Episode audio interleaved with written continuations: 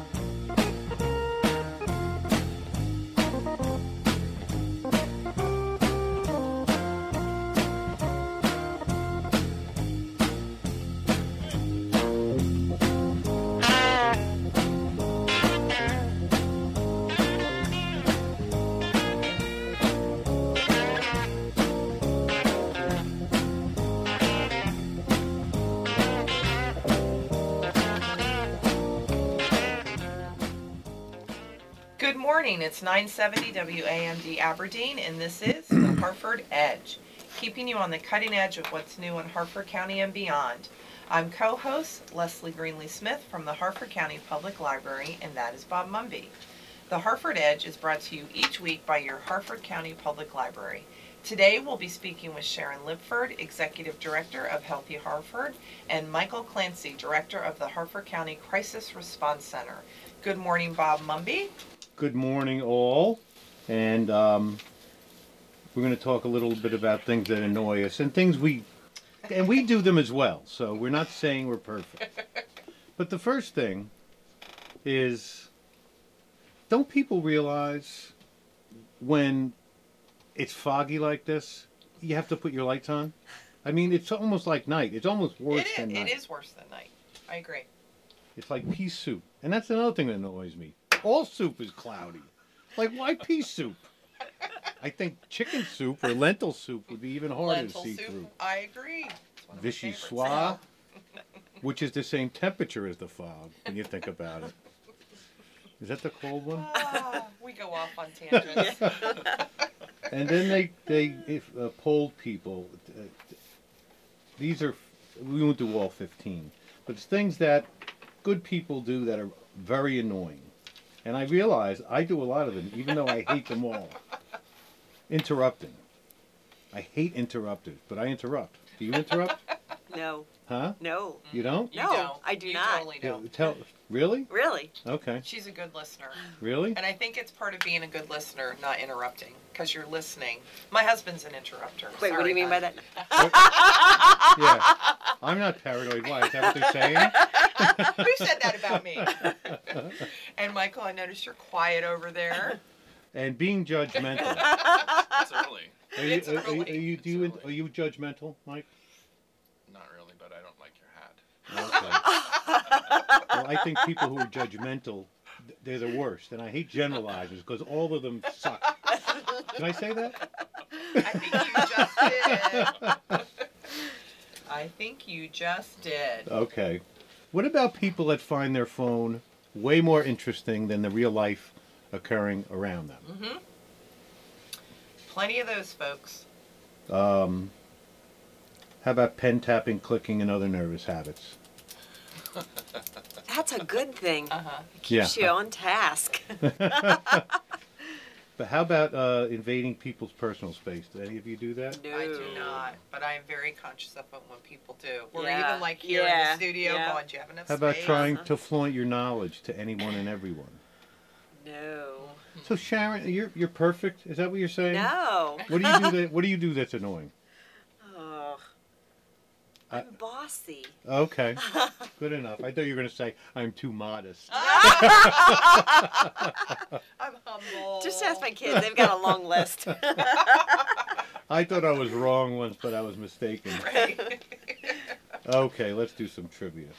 All right, we got some good ones today. boy. Everybody sharp, had their coffee. All right. Yes. How many children has Queen Elizabeth II have? How many children does Queen Elizabeth II have? Three, Incorrect. two, four. Four. Wowza. Four. Name them. Hmm. Well, I can't. Anne, Anne, Charles, Andrew, and isn't there another girl? Caroline. Maybe. No, that's Monaco. Oh yeah, the party girl. mm-hmm. She's not mentioned mentioned much. We're watching The Crown on Netflix. I don't know if you guys are watching that. So she only has three children up until where it is now. So when the next season comes out, how sad is that? I'm getting my history from that because I can't remember high school. And she has she has been queen for six, Oh, 66 Yeah. years. Longer than um, Queen Victoria. And her son is 70, and he's like, I'm never going to be king. Give Yeah, it Which up. maybe he's okay with. I Yeah, don't know. maybe. I mean, He's he ready gets to- all the benefits of it, but without having to do the work. So, all right, folks. Which planet is nearest to the sun? You It- know this, I can tell. Thermometer. Thermometer is the hint. Thermometer. Mm-hmm. What is the substance in a thermometer? Eddie. Mercury. There you go. Ah. Thank you for the hint. I know all those things, but I forget people's names who I met yesterday. hmm What's the name of the famous big clock in London? Big Ben. Big Ben. Good job. Where was Christopher Columbus born? I know this. Spain. Of course you So do. It's say kind of- Spain. Yeah. No, it's uh, it's a kind of salami. in Italy. Oh, Genova. Geneva. Do you know? Genoa. Something. Genoa. Uh, yes, yes. Take out a Very couple good. letters and you're there. Yeah. That is good. Okay, for you history buffs, Bob Mumby, when did the American Civil War end? What year? 1865. God, that's Mike knew that. That's You knew Why that didn't you too? say it? Oh, well, because she addressed it to you. Oh no, I Oh, no, the no, history no. buff part. I didn't want to interrupt. She says, yes. I will not make that mistake. You're in the game. That's and good. I insist on being right all the time, which is number Well, that's four. number four. And I didn't Are you a history buff? I didn't want to be the purveyor of knowledge either. yeah. You don't want to No, be I'm not. boastful and brag. I'm You're not. not a history buff. Okay, what did the seven dwarves do for a living? What was their job? They extracted ore from the ground. From the earth. What were their names? They were miners, right? Yes, they were. And they whistled while they did it. They did. But they were cleaning the house when they were whistling. Yeah. They You weren't know- mining. No. Okay. How about those three people that got trapped in the mine in West Virginia? Yes, Stealing have you- copper. Have you seen the Is that what interviews? they were doing? No, yeah, they were. Because Oh, it's a very wow. poor area, and they, that's, I guess, a very common thing for them to go into these abandoned mines and take the copper. Wow.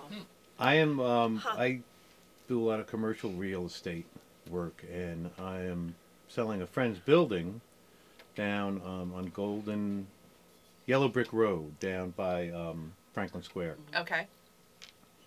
And he's moved his business out. It's like a twenty-five thousand foot building. The other night, people just destroyed his two air conditioning units to take the coil copper. The copper. I, I mean, probably eighty dollars worth of copper, and just completely destroyed these units. It's the holidays. People need money, I guess. Yeah. But I wouldn't risk my life in a completely black. And they had on like t-shirts and jeans. Like I would have a back. The Unprepared, Girl yeah. Scout in me would have a backpack and 20 days worth of food and batteries. They While you're that. going to steal copper, and all your pencils Yeah. sharpened. Right? I would, I would be a prepared thief. Okay. Who painted the Sistine Chapel? Michelangelo. That's correct. Good job. And who played him in the movie? Now I forget. Oh, Charlton Heston, right? Ah, Oh. I believe he did Okay. in a movie. Hmm. No one's challenging you on that. Right? What is the capital of Kenya? Nairobi. Correct. Very good. Good job. We have a good team today. We really do. You guys are doing awesome. Name a famous detective who smoked a pipe and played the violin. Um, Say it. Sherlock There you go. Very good. There you go. And Okay. on that note, seven percent solution. Do you know that his, No. his one of his books, Uh-uh. 7 percent solution, it was opium, Really? And that was Really? the concentration Huh. of it. Huh. Really? And Interesting. they Wow. say um, Arthur Conan Doyle had Pardon?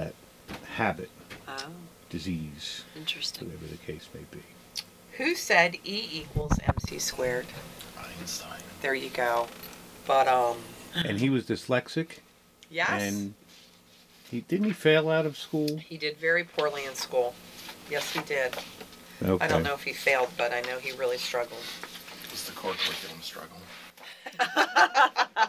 Oh, we're gonna have you back on with that sass. I like it. yeah. I, what did Mike? What did you say? I didn't hear what you Said it was said. the core curriculum struggle. Oh yes, but it was very sexy at the academic conferences. Mm. Let's not build another tech high school. Let's have open classrooms or universal language. We talked about the metric system Because a I, couple weeks I can write my doctoral thesis on that, but let me giving these kids who can plumb and be electricians and nurses, giving them the soft skills and the need, yep. vocational skills. Nah, Oh my gosh. I'm sorry. That's Yeah. all right. I knew it would come up. Today is Taylor Swift's birthday. How old is she? Happy birthday, Taylor Swift. I would guess she is 27, 28, 29. 29. Mm, yeah, I knew Dick she- Van Dyke is still alive. Really? I guess it's not good if for when you phrase it, yeah. there's a whole website that says are they did they die? the website is did they die Oh, wow. dot com and it has everybody who you are they dead are they not dead and then how long ago they died How old is he? 93 Wow. and Kirk Douglas I saw his. is name. 101 or 102 102. Yeah, I saw. Those are his. good jeans. Those are good jeans. Yes. he was Van Gogh Yes, he was okay Huh. back in the day. yes um, okay that's uh, Nostradamus' birthday is today How He old would have been- been. he would have been 515 Wow. years old Michel de Nostradam Well, happy birthday. alrighty So are we gonna take a little break? Sure. Oh no, you know what I wanted to do to uh, this day in history. I Do you there was remember more. this? 41 years ago, Air Indiana Flight 216, a DC 3 carrying the University of Evansville basketball team on a flight to Nashville, crashed shortly after takeoff, killing all 29 people on board. 41 years ago. Do you remember that? No. I don't either, and I really should have. I mean, I was not a baby, but I wasn't an adult. Ah, you were You were a baby. in kindergarten Aw, thanks, Bob. with Sharon. That's my Christmas gift from Bob. And 40 years ago, the Philadelphia Mint began stamping the Susan B. Anthony dollar. In 1981, authorities in Poland imposed martial law and a crackdown on the Sol- Solidarity labor movement, that. Yeah. and which was really, say they say, the beginning of the breakdown of the Eastern Bloc. And in speaking of insidious, no, I can't say this. Don't. I was going to talk about Cardinal Bernard Law, but I better mm, not. No. Especially with the ter- since I already said insidious. I think everyone will get your draft. Thanks for stopping. All right, guys, we're going to a take a Catholic. break. He is a Catholic. And when we come back, we'll be talking with Sharon Lipford, Executive Director of Healthy Harford, and Michael Clancy, Director of the Harford County Crisis Response Center. New York Times bestselling author Laura Lippman will visit the Abington Library on December 18th at 6:30 p.m. for a free evening of fun for the entire family. She will read her new children's book Liza Jane and the Dragon. Following the reading, children will enjoy a special craft while adults participate in a book discussion and Q&A with Lippman. Just in time for the holidays, her children's book will be available for sale as well as some of her other amazing adult books. Have your photo taken with the author and get your book signed by her as well. Registration for this event is encouraged at hcplonline.org. We hope to see you there. Have a small project at home that you've been putting off? Need some help but don't need a large contractor? For more than seven years, D.R. Curry Contracting Inc. in Aberdeen has been offering residential and light commercial renovations, remodeling, and maintenance to clients in the Harford County area. Their professional and efficient staff work on installations of windows, doors, siding, kitchen and bath remodels, and more. Customer service and satisfaction is of paramount importance in DR Curry Contracting Inc.'s continued success, no matter the budget. It's time to get that project done. Call 410 272 8779. That's 410 272 8779. Let DR Curry Inc. make your dream renovation become a reality.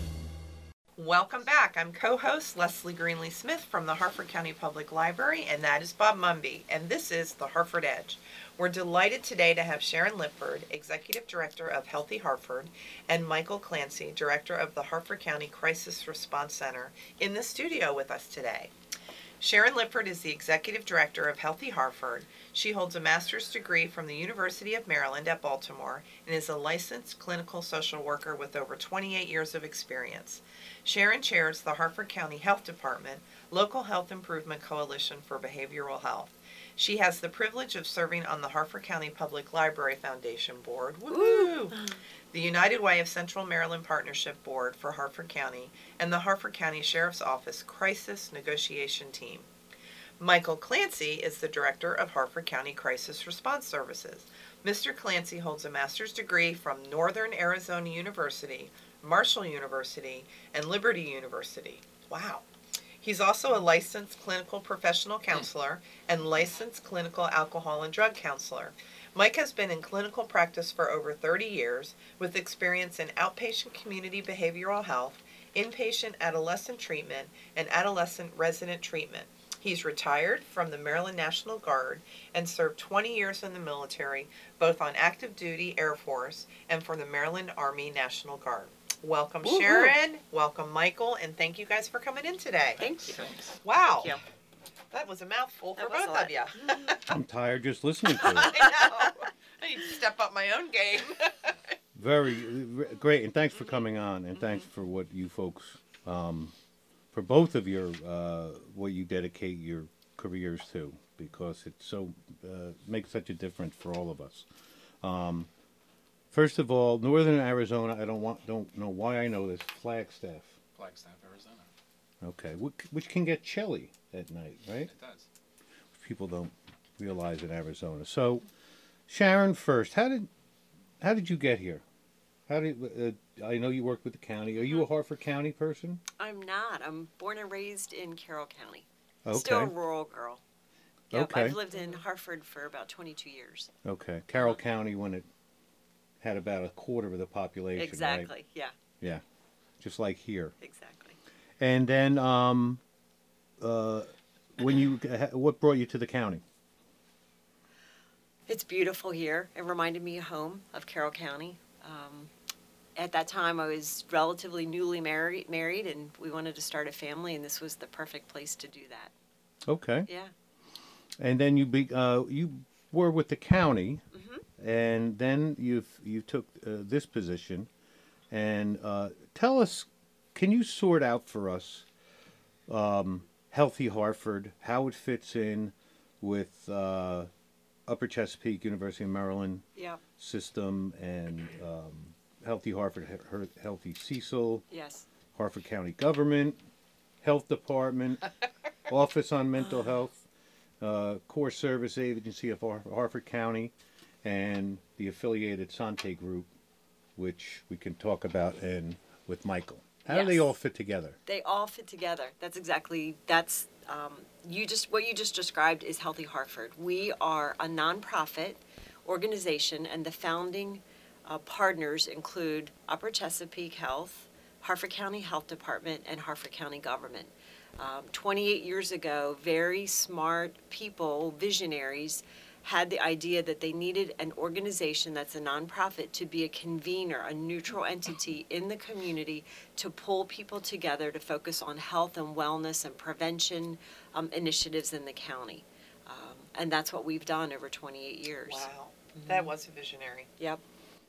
Yeah, and it's really it's a great model because so- so much of what we need to solve in the county and in our general communities requires so much input from so many different stakeholders, and a lot of times, if they're not talking to each other, we don't have a shot. Right. Um, so, uh, um, thank you for that. And Thank who. Barry Klein is on Very your Klein, team, she and is. She's amazing. She is a very smart, insightful, kind person, and she's also visionary. but she's also telling me all the things that I like to eat that I shouldn't be eating. yes, she does.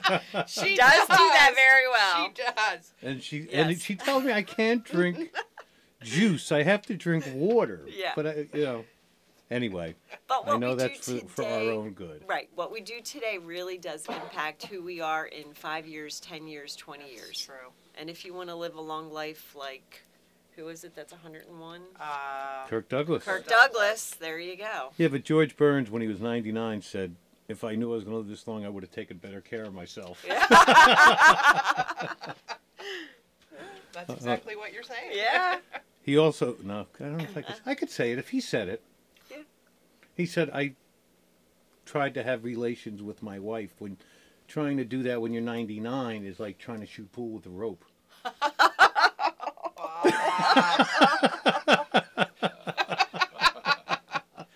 Oh. He said it, and it was on TV. It. It was on TV. and it made But this is a passed the censors. show. Yeah. Sorry, Mary. So that brings us. Uh, we have a lot to talk about on uh, uh, Mm-hmm. Yeah. Healthy Harford in general, but brings us to uh, the Harford Crisis Center. Um, and tell us about that, the genesis of it, and then Michael, uh, uh, you can tell us about um, um, your role in this, and congratulations uh, Yes. for your new role. So, what is the genesis in So the- Harford for the Crisis Center? So the Genesis, um, I have the privilege of uh, hel- helping to chair the local health improvement coalition, which is part of and under the auspices of Harford County Health Department. Um, behavioral health issues in the county was identified as a priority more than eight years ago, more than 20 years ago, but it really came to um, the radar eight years ago. So um, July 20th in 2017, we had the opportunity to host what we called a listening session, where we convened 65 stakeholders from the community to come together to talk about behavioral health, the good, the bad, and the ugly, and really drill down to identify what are the gaps and the strengths in the behavioral health system. And what folks said, and let me just, I guess, stop and say that the stakeholders included people and family members who had lost loved ones because of addiction and mental health.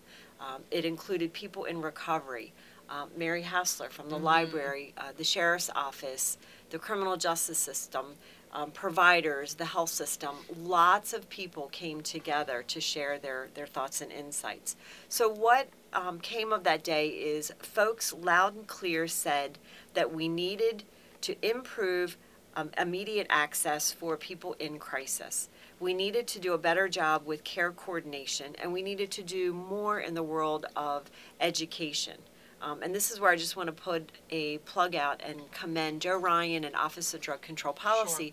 They've done a great job with education. And what folks said is we need to do more. We need to get into the businesses in the faith based community. So it's just we need more what resonated from the listening session is we need a crisis system. We need one place where folks can go that it's no wrong door, that you don't have to think about do I fit this criteria? Do I have this particular issue? Who do I call? So that was the genesis. So it, for the last year and a half, we've been working with um, our five stakeholders, which include Harford County Government, the Health Department, Office on Mental Health, Core Service Agency, the hospital, and Healthy Harford. Uh, so we have convened lots of folks in the community to build the idea and to, to develop the crisis center. And the crisis center is what? The crisis center is one central location where folks can come or will be able to come to receive services and support treatment for mental health and addiction. The starting point is to have a 24 hour crisis hotline, operations center, and mobile crisis teams. And that is where affiliated Sante Group was selected as the provider to operate those services. So, uh, Michael, uh, you are uh, the director of the Hotline and Mobile Crisis Program. Correct. Right. For Sante. Okay.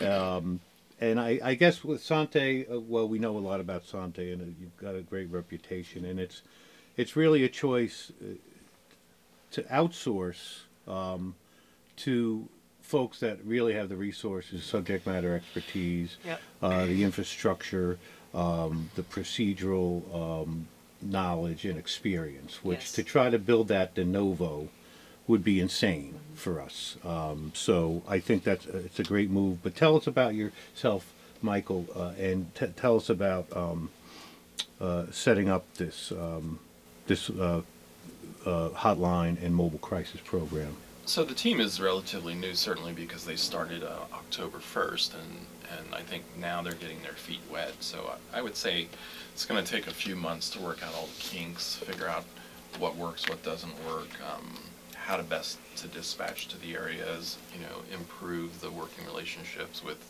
the police departments and the sheriff's office. Um, so it's really establishing all new relationships. So really every phone call that comes in is something new.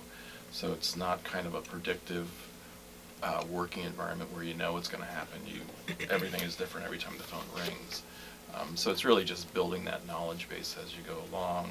Who you can refer to in the community. You know what services are available in the community. Those those types of things. Um, so so I think it's off to a good start. Um, a little slow, you know, from what I thought we were going to be doing, but still still busy enough at this point, which gives us a chance to kind of breathe as we figure out things, you know, um, in terms of like how often are we going to need an interpreter or Oh, how often are we going to drive somewhere and get lost, which has happened a few thing, you know, a few times. Um, but I would say the majority of the, of the referrals have been and calls have been local in the local area.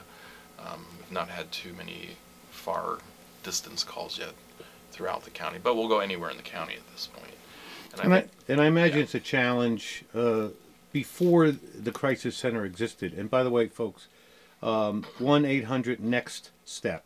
That's one 8783 Um, that should be on everyone's refrigerator, and everyone's everyone should know that uh, number. But I im- imagine it's a challenge when you have first responders that are used to doing things one way because they've had to, because they've been the only resort for someone, and now um, they have to work with you, and I imagine that is a challenge to to get everyone on the same page, um, uh, and certainly.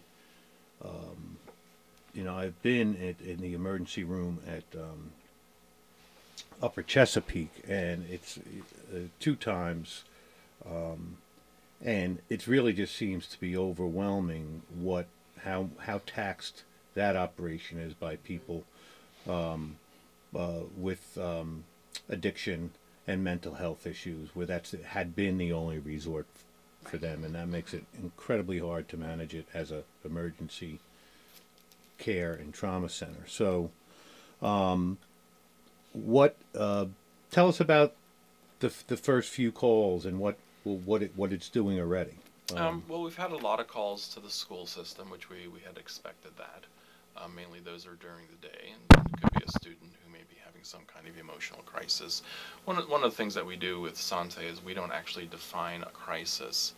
Um, so there are no parameters like, hey, you have to meet this category A, B, and C for us to come out. Um, the person who calls defines the crisis. So if they think they're in crisis, we're going to come out. Okay. Um, and, e- and essentially, our hotline, you know, as we started our operation, you know, the staff, I think, especially clinicians, are thinking, "What's the crisis?" And I went, "Doesn't need to be a crisis." They called, go see what's going on. It's you can't talk to someone on the phone for 20 minutes to figure out what's going on. It's better to go see them face to face. Um, So, so that's working pretty well. It's just better to dispatch, see the person, and really see what's going on. Um, calls can be from school-based issues. It could be uh, situational crises at home with parents and children fighting. It Could be somebody who's experiencing depression. It Could be somebody who has um, psychosis, maybe hearing voices, needs medications. Um, it's the whole gamut. It's it's not really centralized to one thing. When we look at the current cases we've seen, there's nothing. There's not one category that jumps out. It's it's across the board, really. Wow. Yeah.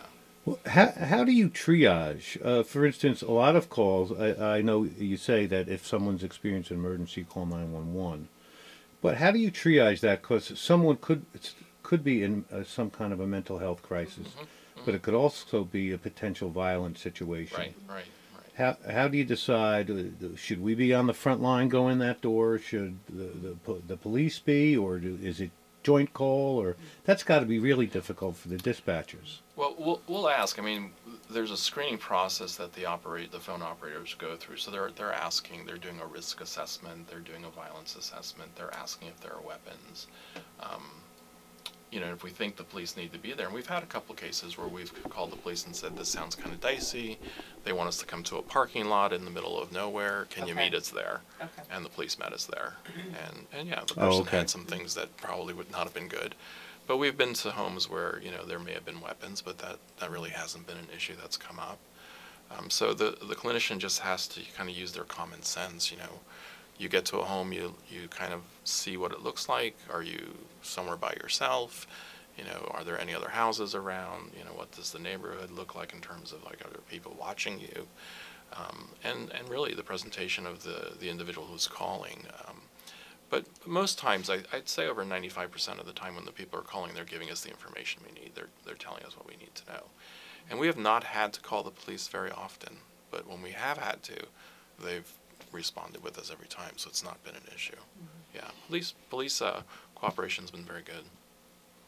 Which, which is another Yeah. testimony to the, the teamwork, um, because that, you know a lot of our fears at the beginning of this, um, not the beginning, but uh, four years ago, when a lot of the teamwork really started, um, and when it became front and center.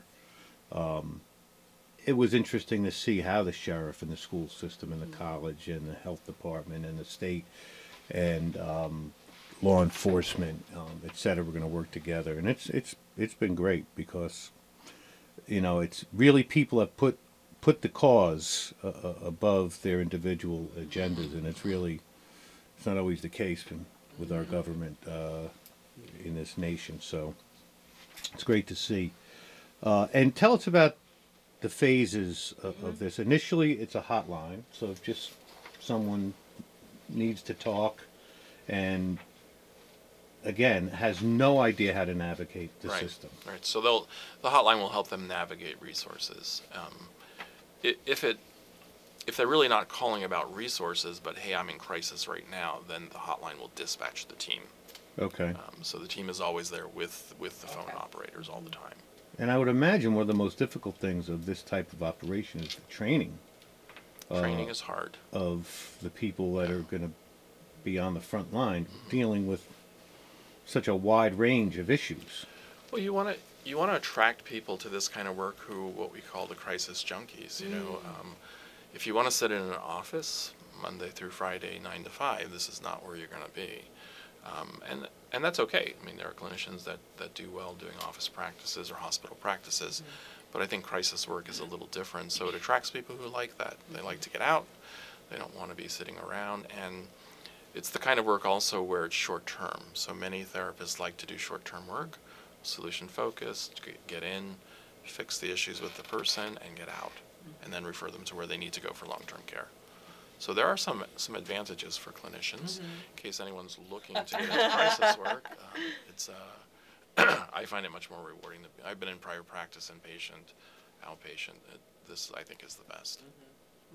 Well, and hats off because one of the things it takes more guts than anything is to, to do this with the current environment, with attorneys out there who have no scruples and are just looking to make money for themselves. And you really put yourselves in, in, in a position of almost vulnerability, and it takes a lot, I think, a lot of strength to do that. Uh, is there Yeah. much been done to prevent I, I ambulance chasers, for lack of a better word. I just haven't seen that very often in crisis work. If you do good Right. care and and just follow what's reasonable and what people need, listen to what they're saying to you, document well, it's not really an issue. Great. Yeah. So the the hotline, and then um, uh, uh, the mobile crisis team, and then we're talking about uh, you're working on an outpatient mental That's health phase service. two. Mhm. Okay. So phase two is opening an outpatient mental health clinic on site that's slated to open January 2019. Wow. So folks will be able to come for scheduled appointments, and that's that will be operated by University of Maryland Upper Chesapeake Health. Okay. So it's an outpatient, a traditional outpatient mental health clinic. Phase three is, um, we are very, very excited about that. It will be opening in spring. It is a 24 hour, seven day a week walk in urgent care crisis center and crisis residential beds. So we, we will be opening eight crisis beds. Um, and the whole purpose, again, is a diversion from the emergency room, the emergency department.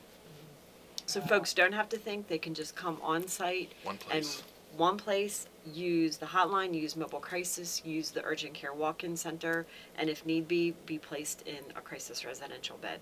Which which is it's really great because it's like if you have trauma, you don't want to go to a emergency room that is not used to dealing with trauma. Right, exactly. because Right. they'll stare at it instead Right. of having you opened up. Right, right. And then the Same last. thing with this, so that's Yeah. great. Yeah, and then phase four includes um, inviting community providers also to be available and provide services on site. Uh, so that uh, involves Ashley Addiction Treatment is going to be opening an intensive outpatient program also um, on the property on site. So Wow. if somebody needs intensive follow up um, and services for addiction, that's Wow. available. So, uh, and again, we're talking about the Har- Harford Crisis Center. Uh, the, the one common denominator of all these phases is 24 7, Yes. which is really so critical because none of these crises punch a clock. They're Right, not don't. aware. Right. And the number is 800 next step 639 8783. So, where is it located? 802 Baltimore Pike in the big white building on the hill. Like that's what we call it, the big white building on the hill. Yeah. Where? I don't even. I'm, Um, I- it used to be the auto auction, the administrative offices. oh, okay. Great. and as great Mike says, building. right up, it's up a big hill. So you're going to be surrounded by a lot of stores and movie theaters and restaurants Maybe and apartments. eventually. I know. Yeah. Yeah. yeah. It- but it's secluded enough, so because you you go up onto the driveway, to its own property. It's not like it's out in the open, so you have a little privacy when you go there, and it's it's a nice facility. And that's Yeah. where the inpa- out- outpatient service and the inpatient Yes, uh, all will of it. be. Uh-huh. Okay. Yep. and Um, again, it's not that portion is not open and won't be open until spring. Okay. The outpatient. Well, that's Uh-huh. pretty quick. You Yeah, guys I- haven't yeah, wasted any thinking time. That, like for everything, October, January, spring, Uh-huh. boom, boom, boom. Yeah. So you guys must be busy. We are. well, you know, honestly, it's been a long time coming, and um, the need is just ever so present. This year, we've lost 79 people who have um, overdosed um, and have have died as a result. Um, there have been 454 overdoses. We average about 38 to 40 confirmed suicides every single year. And what makes it tricky is oftentimes folks will have completed suicide, but it doesn't get categorized as such. So it's grossly underreported. So for our county, we we have this tremendous need and we cannot get the center open quick enough. And it's not just addiction, and it's not just um, opioid addiction. We're talking about Right. alcohol-induced. Right. Um, we're talking about uh, other behavioral health issues. yes. One thing I thought was interesting is uh, the state health improvement process. How does this fit into that? And I saw um, that on a number of parameters, we are Harford is healthier than the, average. Uh, 20, 39 measured objectives. Harford County is ranked as good or better than the state average in 22, but worse in 17. Yes. Um, adults who smoke. Yep. adolescents who use tobacco, life expectancy, physical activity. Um, was it which is Ms. Klein's one of her uh, yeah. um, sudden, unexpected uh, infant death rate, um, students entering kindergarten ready to learn, um, domestic violence, child maltreatment, uh, uh, suicide rate, affordable housing. Um, uh, it's drug-induced death rates, uh, emergency department visits for addiction-related concerns. How you were saying this has been a long time coming. Um, talk about how that all fits in with, with what you're doing here. So the State Health Improvement Coalition, or the State Health Improvement Process, um, is uh, generated and overseen by the the um, state health um, department, and they are responsible for working with local jurisdictions, which for us that's Harford County Health Department.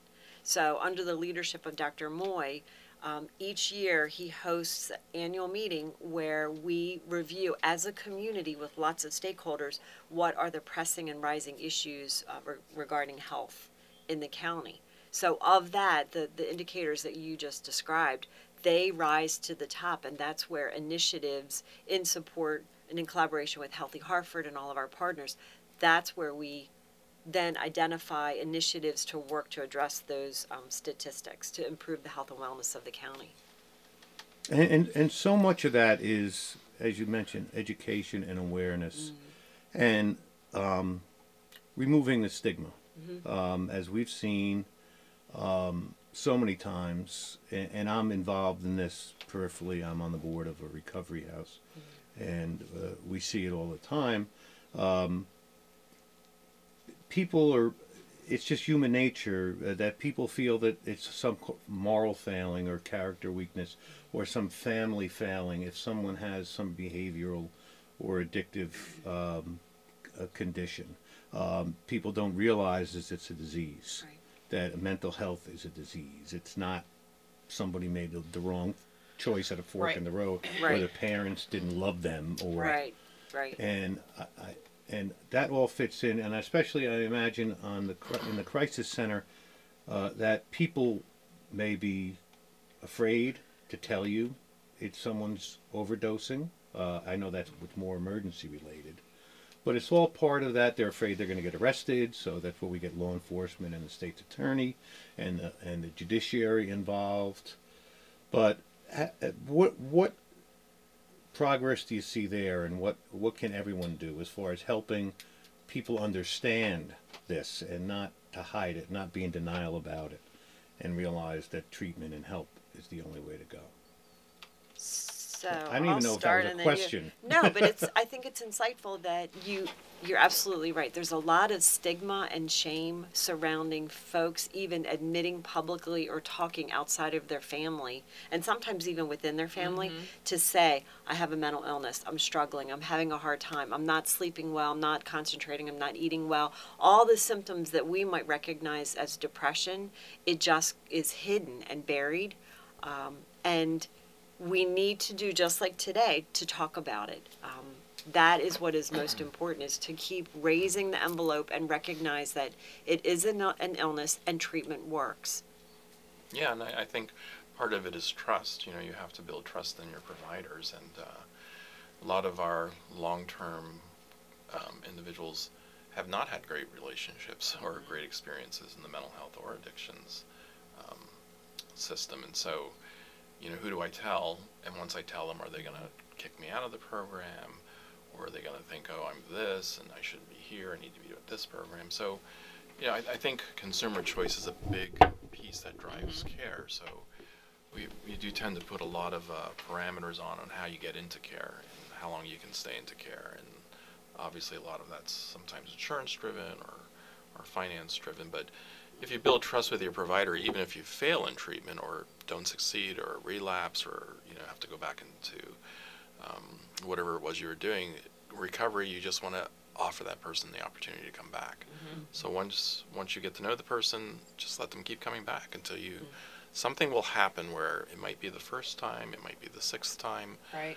But if you're still open to them and they can get back, maybe the sixth time is the time that counts. Mm-hmm. Maybe that's the time they get in treatment and really work it mm-hmm. and really go into recovery.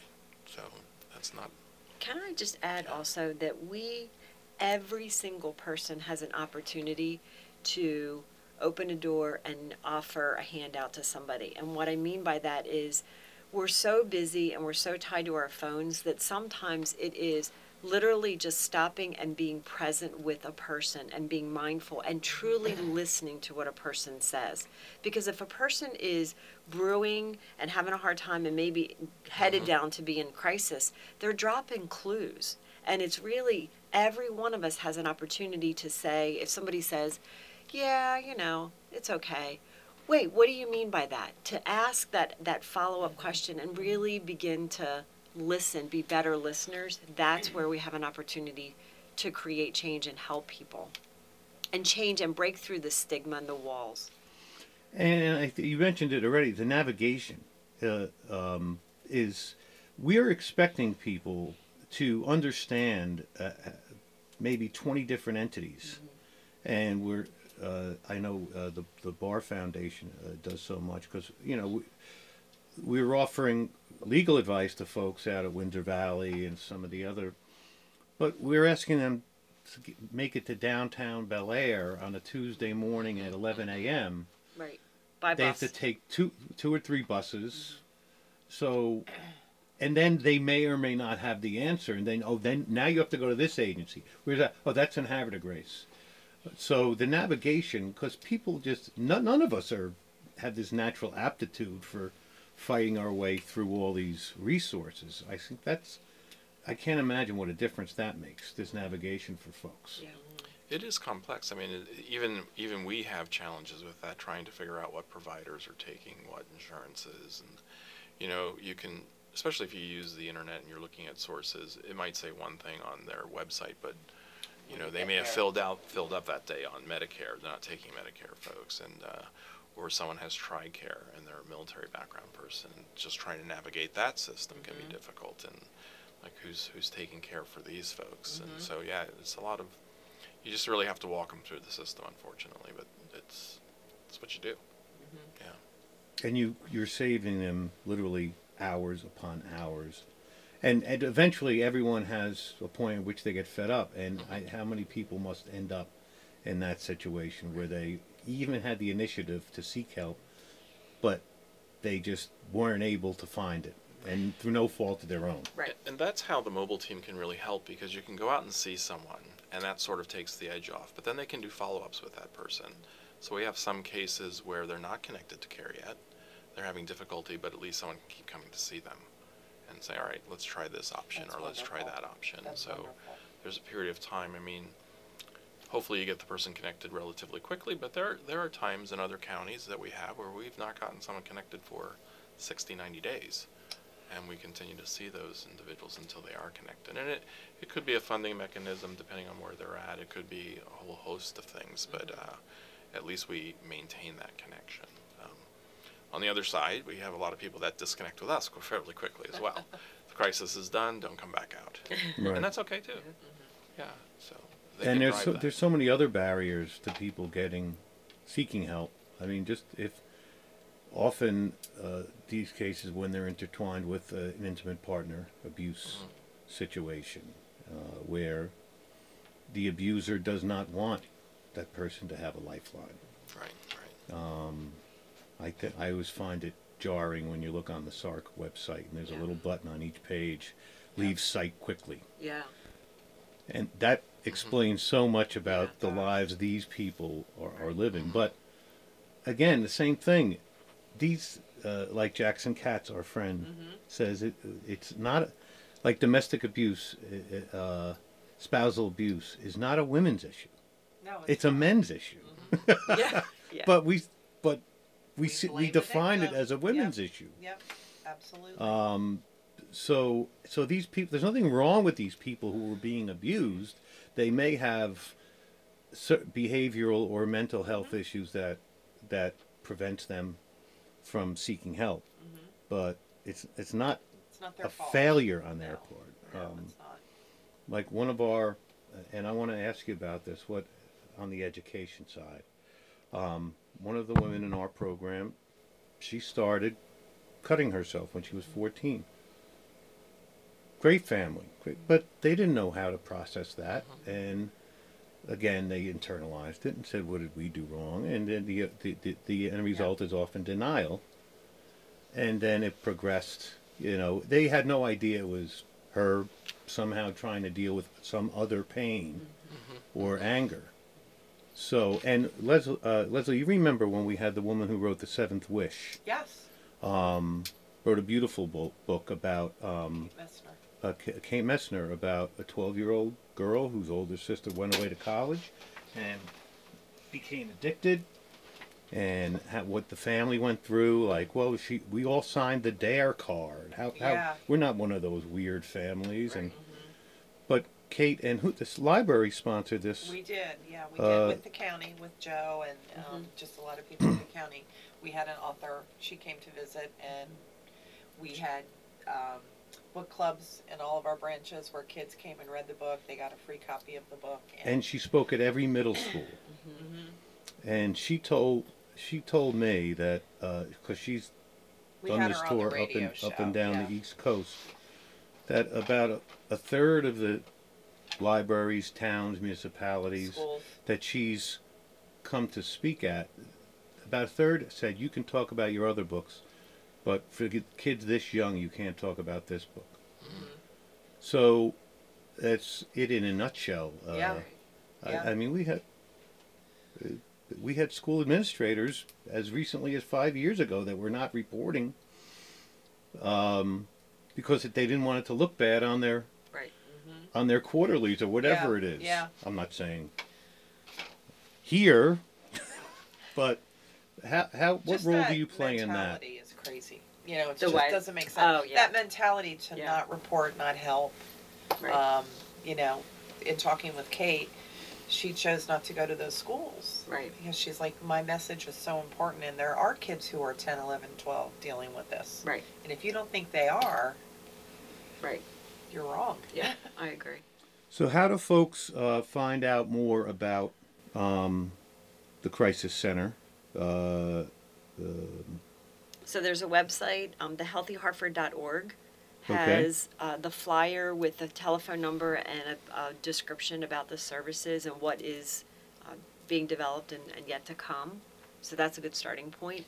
And al- also um, We have the Sante website. website. TheSanteGroup.org. Yep. And that actually has the list of all of our crisis teams. Okay. We have teams in PG County, Baltimore County, Harford County, Carroll County, Cecil. and all of the Eastern Shore. Yep. So do you have to be from Harford County to use the services No, there? and Okay. that is very, very important and Yes. why we approach this as with a regional mentality that it doesn't matter if you live here, you're homeless, passing through, it doesn't matter. That's It's a wonderful. resource. Mm-hmm. so and it, it- doesn't matter if you have insurance, don't have it, like, it doesn't matter. Just come or call. so It's important. This number, the 800 number, 1 800 Next Step, if someone has a family member they're concerned about, could they call that number to say, how do I get them to Yes, call you? sure. If- So it's not is it like only call if it's an emergency. If they're just bewildered and they want to help, but they're they don't they don't know where to start. We do get a lot of anonymous calls. So they'll say, hey, I think this person needs help. And we'll say, can you give us their information? And sometimes they will, sometimes they won't. So it may be that they just want information for us. Um, sometimes they'll give us the location of the person and then we'll go, you know, we'll try to contact that person and see them. Um, but yeah, family members can call for other family members or friends. You don't have to be the person in need yourself. So. What do, what do you do? How do you train your folks if they get a call where clearly it is an emergency in process, but you may not, the person may not be saying come out, or they may hang up. Um, just uh, what do you do there? That's got to be a Well, tough when in doubt, you know, if, if you're, and we've had some of those as well. We'll, we'll call the police for a well check because they're going to get there faster than we can. Okay. So, and, and if it's dangerous, we really need the police to be there first because they have to Okay. clear the scene. Mm-hmm. So, we're And not, are we- we're are not we all rush pa- in. Do you think we're all past that impediment that we've had as pe- as far as people calling um, on an OD? Um, this would be 911 because a lot of times we've we've we've we've fought this uh, in the state legislature and um, having the the health providers report when there's an OD without having it a dampering effect on someone calling in because they're afraid they're gonna Right. Get in Good trouble. Samaritan law. yeah. Uh, are we past that now? I mean, are we in a situation where th- there should be no hesitation for anyone if they're worried about the person who's dying having a legal problem, which is not the most rational thing, but it's not a rational thing. Are we past that now? Can, uh, can people? I don't know if we're past don't- that. yeah. I, I think I think maybe the public is better educated about it, but uh, you know, people still in the back of their mind think, "Oh, I'm gonna if I walk into this place, are they gonna arrest me?" Yeah. Mm-hmm. So you think I that? hear that a lot still. So still on Yeah, a. and I, I should put a plug in for, even though it's Anne Arundel County, they did a, they're doing a great thing with safe safe stations. I saw their presentation, and you can walk into any fire department, and they're going to get you connected to care. It's a great concept. Well, Steve uh, just got appointed. Um, Steve Schuh, because Yes. he's done a lot Yes, of great work. uh-huh. Yeah. He just got appointed to, um, I guess, me, the, to run the MEMA Mm. um, opioid Yes. response, which Yep. one of our ladies, Myra Yes, Derbyshire, Jer- yep. just got promoted. She's at MEMA on the Yeah. crisis uh, response Uh-huh. team. Yeah. So we have Megan working for, for you guys coming out of Shar Hope, and Yeah. that's fantastic. Yeah. Always great, great stories. And that's what's going to make change is including people that have walked that journey and that path that are in recovery to come and keep moving us forward Right. and keep lifting the the um, envelope, pushing the envelope and um, spreading the word and to, to create change and change mentality. You know, I think the other nice idea of a partnership that happens is that there are a lot of training opportunities that will come up. And I've seen this in other places. Um, I'd recently done a, a training for over 40 clinicians, and I had asked them how many were actually trained in dialectical behavioral therapy, kind of more of a, um, and a, more of an advanced practice, but no one in the room had been. And they had been practiced for quite some time. So, but through a lot of these trainings, through partnerships, agencies are able to offer training to other agencies because training is expensive. So if you want good clinicians, you got to be able to train them, and good clinicians can't often afford to go to training. Right, so, right. Hmm. so I think that's going to be a nice byproduct, and you then you tap into different expertises of the different agencies, and you know, oh, this person really knows this, or this agency can really do this, and and you really multiply the strength by doing that. It's a really good thing. Yeah. So. And Harford County is great with Mm-hmm. partnerships. I mean, every organization works so well with other organizations, so Yeah. that will come, I'm sure. And to talk to us um, first about about screening. What role? I know it's tough for you to play that role as well, but there are some resources that you have access to. You can refer to people to.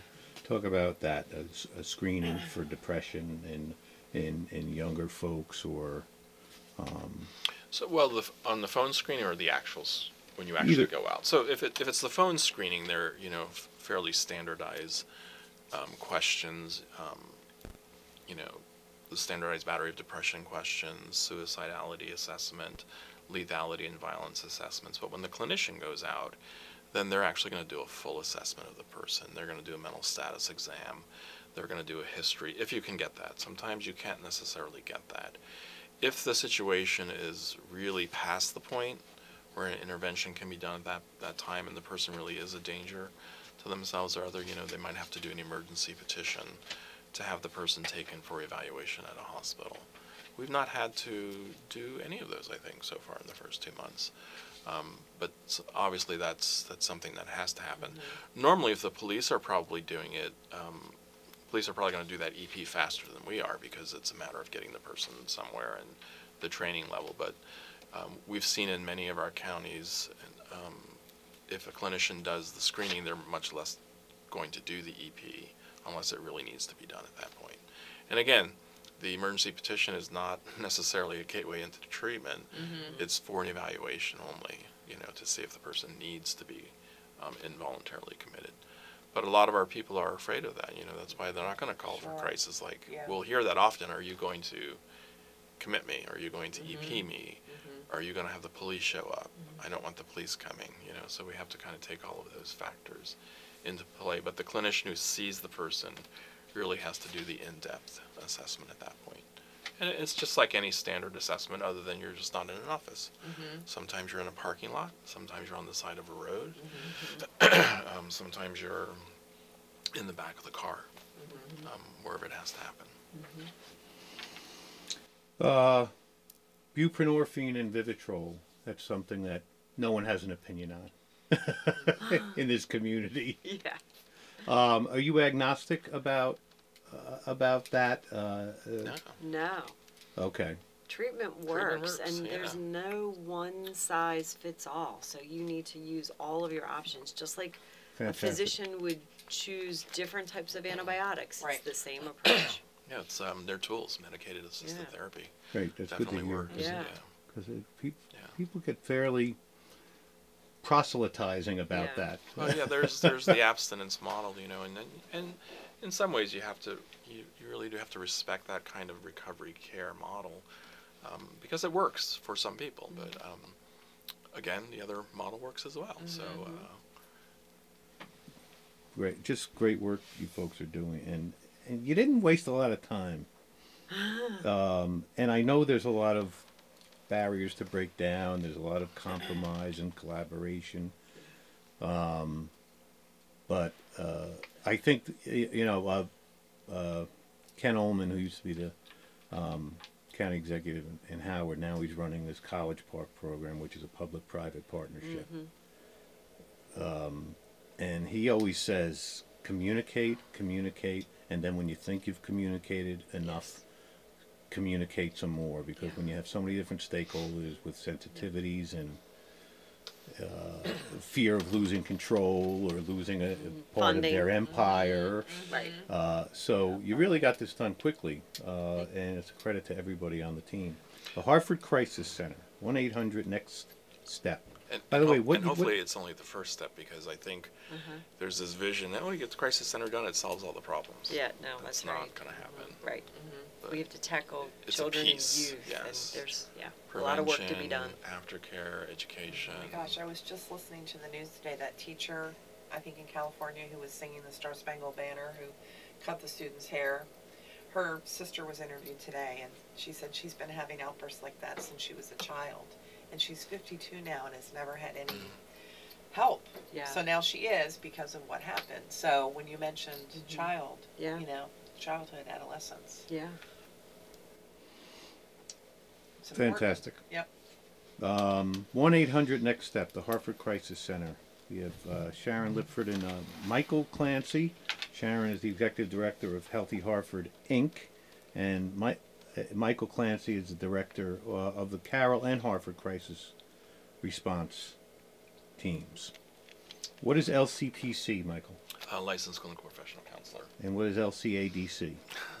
licensed clinical alcohol drug counselor. Okay. Well, we had we had the folks from APG on two weeks Oh ago. my gosh, that is true. You ain't got nothing on them acro- acronym wise. It's an I, acronym. I lived now. that acronym for 20 years, so Yeah. I know. Oh, that's right. You were Yeah, in the military. yeah. That's right. okay, well let's we just have a few more minutes if you don't mind sticking around and hear what another great institution in this county is up to. Leslie, what's going on at the library? Oh my goodness, we have a lot of stuff. Other going than on. everything.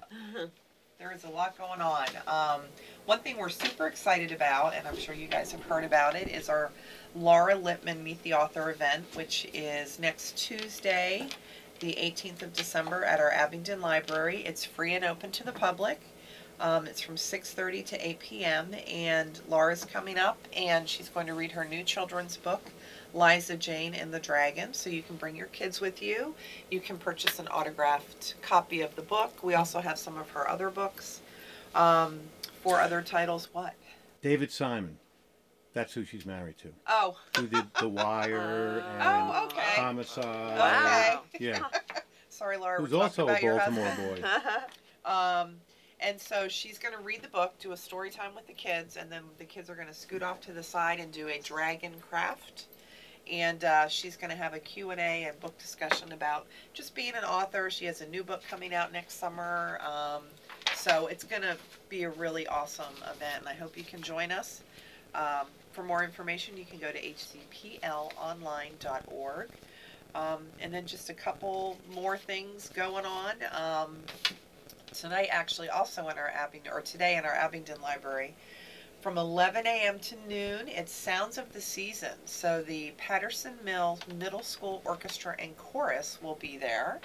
Um, the seventh and eighth grade students will be performing a variety of holiday pieces to get you in the spirit for the holiday. So if you don't have your holiday spirit yet, join us there.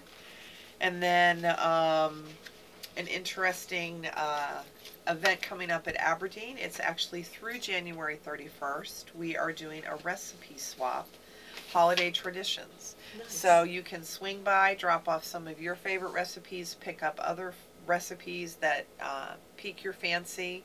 And this is all wrapped around our winter reading um, program that starts on the 21st, which is Eat, Drink, and Read, the second course. So it's for adults and high school students. Adults are encouraged to read five, read or listen to, for you commuters, five books, and um, high school students, three books. And when you complete, uh, you can come in while supplies last and get our signature collector's mug, which Sharon and I were talking about today. Last year's mug is They're one the of our best. Wait till you see this year's. It's Yeah. fantastic. So that's all starting next Friday, our winter reading already. I tell you, we're just muscling through. yeah. I A still can't believe things. that the uh, summer reading had uh, 17,000 kids reg- Yeah. register Wow. for. Yeah.